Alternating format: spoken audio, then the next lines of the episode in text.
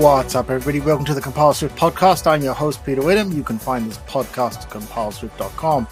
This is one of those kind of bonus editions here because it's that day, it's release day for many of the Apple platform new versions of the OSs. I'm going to run down them very quickly here for you.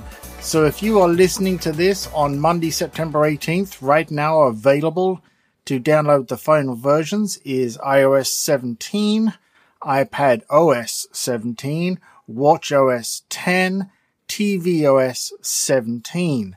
Now, along with that, you can also go and grab, if you are in the developer portal, the Mac OS 14 release candidate, which is due for release. I forget if it's the 24th or the 26th of September. So next week, which I think is a good thing. I think it's a good, you know, so that you have some separation here.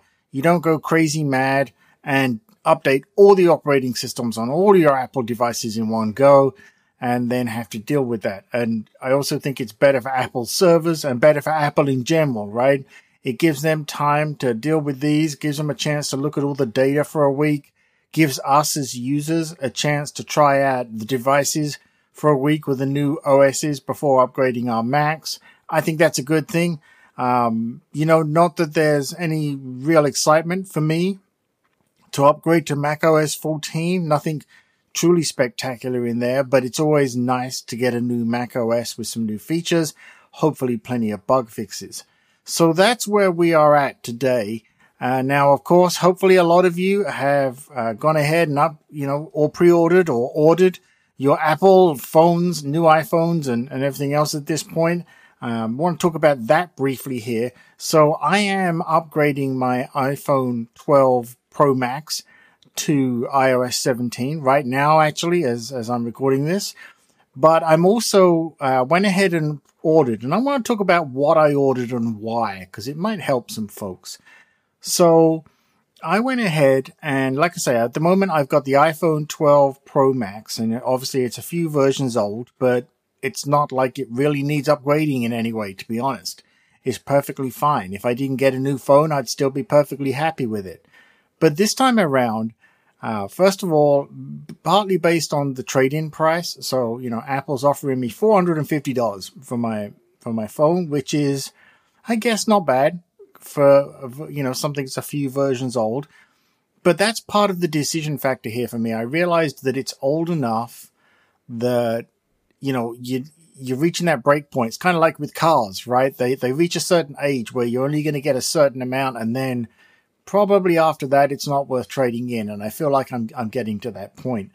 So this time I've ordered the iPhone 15 Pro, not the Max version. And I'm going to talk about why.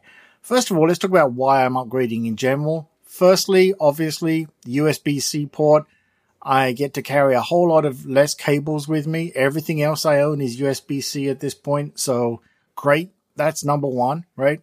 Um, number two, is certainly that the the you know my phone is like I say reaching that point where it won't be worth anything, and at that point, you know, in future years, it's a case of well, I'm just keeping it for testing, um, something like that. Now, I've gone for the Pro instead of the Pro Max, and here's a couple of reasons why. Number one, I got the Pro Max because you know I love my photography, as you all know.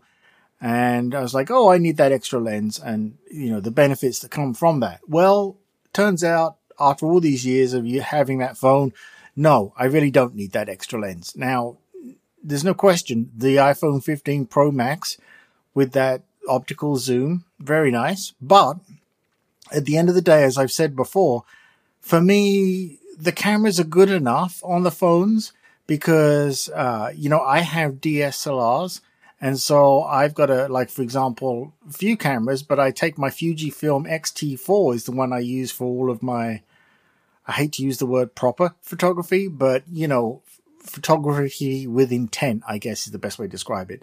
And so I've got a whole bunch of lens, well, not a whole bunch, but I got lenses for that.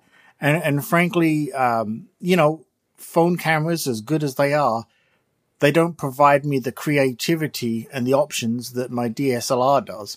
And that's the primary reason why I, I, really don't care too much about the cameras on the phones. They are more than good enough at this stage for most people, right? Um, And for me, you know, like I say, if I'm going to do like some fine artwork and blow up to big prints, I'm using my feet, my DSLR, right? So it, it doesn't, it's nice to have the option to use the iPhone camera and carry that around. But when I'm doing photography with intent or photography trips, things like that, um, I'm using my, my dedicated cameras still. It's just the way I am old school. I get it, but that's the way it is. Now, the other thing is the iPhone, you know, the Pro Max, I love it, right? The, the screen size is nice. The, obviously the screen itself is fantastic, but I've learned that I don't need that screen to be as big, um, you know, as the Pro Max all the time. The, it turns out that I've got a, a sort of a Pro, a 12 Pro here for testing. And it turns out that's actually the ideal size for me for just carrying around uh, it feels better in the pocket, certainly fits in the back pocket of jeans a lot better than the Pro Max and shirts and everything else. But I just don't need that screen size because I realize that after having the Pro Max and, and, um, you know, for, for all these years, I'm always in front of a Mac or an iPad. So I don't need the use case that I thought I did of having a big screen phone like that all the time and the convenience of having a smaller version in the pocket, um, and and that that that wins out for me because most of the time my phone is probably going to act as a hotspot for either my iPad or my Mac, or just general stuff, right? And everything else, you know, w- what I call meaningful, uh, deep work is going to be done on my iPad or my Mac. It was never done on my phone, and it just won't be done on my phone. So why have that big device in my pocket? Um, you know, and it's a heavy device too. Yes, they get lighter, but it's still heavy. So I've gone for the titanium pro because it'll be lighter, it'll be smaller and more convenient. And so that's the route that I'm going. And I just wanted to provide that insight for folks here. Also want to point out that I've been using the Xcode 15 release candidate uh, so far without issue. I'm happy to say, not that I have been pushing it too hard, but it's been it's been working pretty good. So I'm you know pretty happy with that.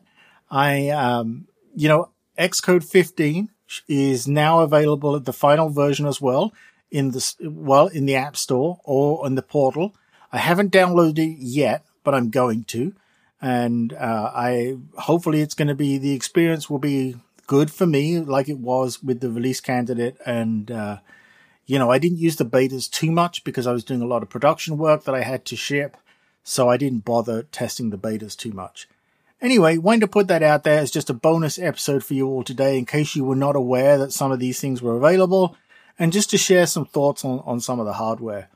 Um, if this has been helpful, you know what to do. Follow the podcast, tell your friends about it. Um, other than that, I will be uh, doing some more interviews. I hope you've been enjoying the interview series.